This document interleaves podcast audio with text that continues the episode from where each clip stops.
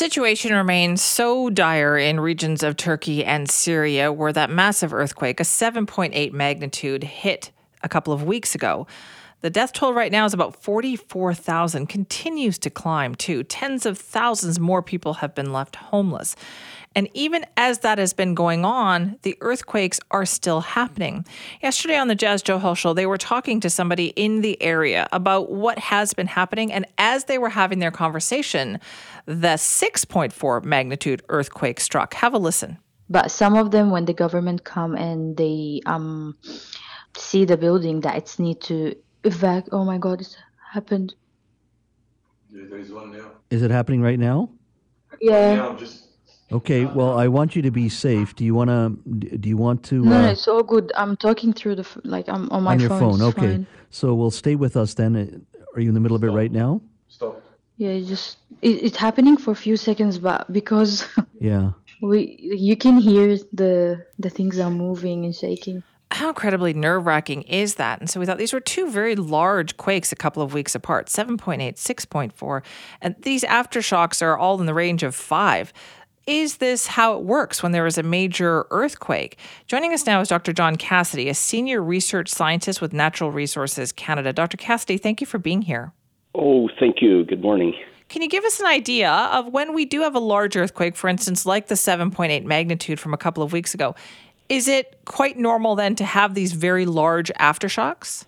Uh, it really is. Um, when when for these really large earthquakes in the magnitude 7.8, 8 range or larger, um, there are three things that happen. One is that the area that's impacted, the fault that has broken during these huge earthquakes, is hundreds of kilometers long. So you have a very large area that's been impacted, and that entire area uh, is susceptible to aftershocks.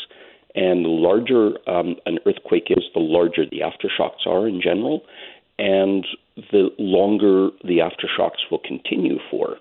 So, for small earthquakes, little magnitude fours or fives, you might see aftershocks over a day or so. But when you're looking at a magnitude 7.8 earthquake, uh, aftershocks can continue for many months, sadly, because they really are uh, very, very frightening and they can cause additional damage as well. What do we classify as a large earthquake then? Uh, well, typically uh, larger than about a magnitude seven, but it's uh, you know it's really a combination of magnitude and distance. So a, a six a six point three aftershock like the one yesterday, um, if you're very close to that earthquake, uh, there's strong ground shaking. That's a major earthquake. Christchurch, New Zealand, was a good example. A 6.3 earthquake directly beneath a city uh, is a very damaging earthquake and a very frightening earthquake. Um, but as you get up into the magnitude 7 range, then the rupture zone, the, the region of very strong shaking, becomes much larger, and the potential for much more damage, um, in large part because of the area that's covered. So we say we call them aftershocks, right? But how do we differentiate between them in terms of how they feel versus an earthquake? Yeah, that's a, that's a good question. The uh, an aftershock, uh, by definition, is always smaller than the main earthquake. So anything in that region um, of the fault that broke during the 7.8 earthquake, anything any earthquakes smaller in that region are aftershocks. So if um, so if if um, so the shaking depends again on the distance and magnitude. So an aftershock could be smaller, but if it's closer to you, uh, the shaking could be stronger than from the main earthquake. And uh, you know, f- for those who have been through a very large earthquake, which is very frightening, then to experience aftershocks that continue for days and weeks and months is is, is really a terrifying ordeal even though the, even if the shaking is, is weaker, it, it just is very frightening experience. And it would feel the same to us, right? If you're experiencing an aftershock, to you, it's an earthquake. Absolutely, absolutely. I was in Chile after the 8.8 earthquake, and and uh, we were feeling aftershocks continuously for the first the first weeks, and and it was just so frightening. And and um, I remember coming home and and being in a grocery store and a, a can fell off of a shelf, and it it just triggered all of those memories again. It's just very very frightening experience. And so, what is the geologic process that is happening there? Is that after a huge rupture, like the initial earthquake, then is that the earth kind of settling back down? Is that the plates settling back down? Yeah, that's exactly it. It's um, when you have an earthquake, you, you have movement along a fault zone. So you have um, plates that have been uh, locked in place, locked together, stuck, uh, storing energy for decades or sometimes for hundreds of years, as as was the case here. Um, and when they move, and it's a big movement, it's in some cases three or four or five meters uh, of slip. Um, some areas have released energy, but some areas where where the fault didn't slip, um, the energy is there's added energy, there's added stress, and so those regions with increased stress are more likely to experience aftershocks uh, in the coming days and weeks and months. So really, it's it's sort of um, uh, an adjustment to this new situation when the plates move and everything is trying to ad- adapt to this new this new reality. And so aftershocks tend to occur in certain areas. We can actually estimate where the stress has increased and where the stress has decreased. What we're seeing in Turkey is is a very good fit to that um, those calculations. That where most of the large aftershocks are is where the stress increased from the movement associated with those big earthquakes um, a week or so ago. Right. So is that kind of work that you're doing then?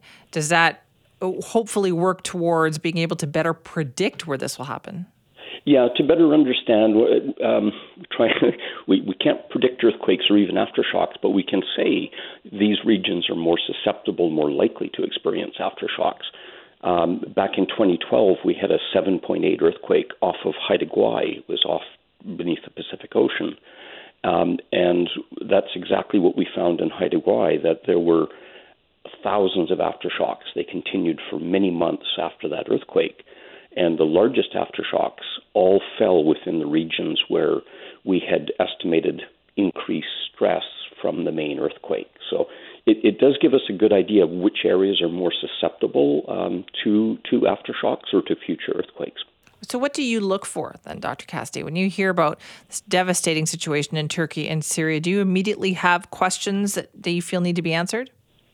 Uh, it's really important to learn from all of these all of these events, and um, so that we can be better prepared. We know that you know there'll be more earthquakes like that around the world, and so it really is important to understand what controls ground shaking.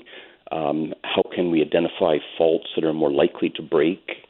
and uh, and what's the history. So you know even this this event, which is a relatively rare event in that part of Turkey, um, looking at the impacts from it can help us look at back in time and see what's happened over thousands of years, so that you have a better estimate of of how often do these earthquakes occur, and where, and how, especially how did the ground shake, which is the information that engineers need when they're right. designing structures and bridges and, and buildings.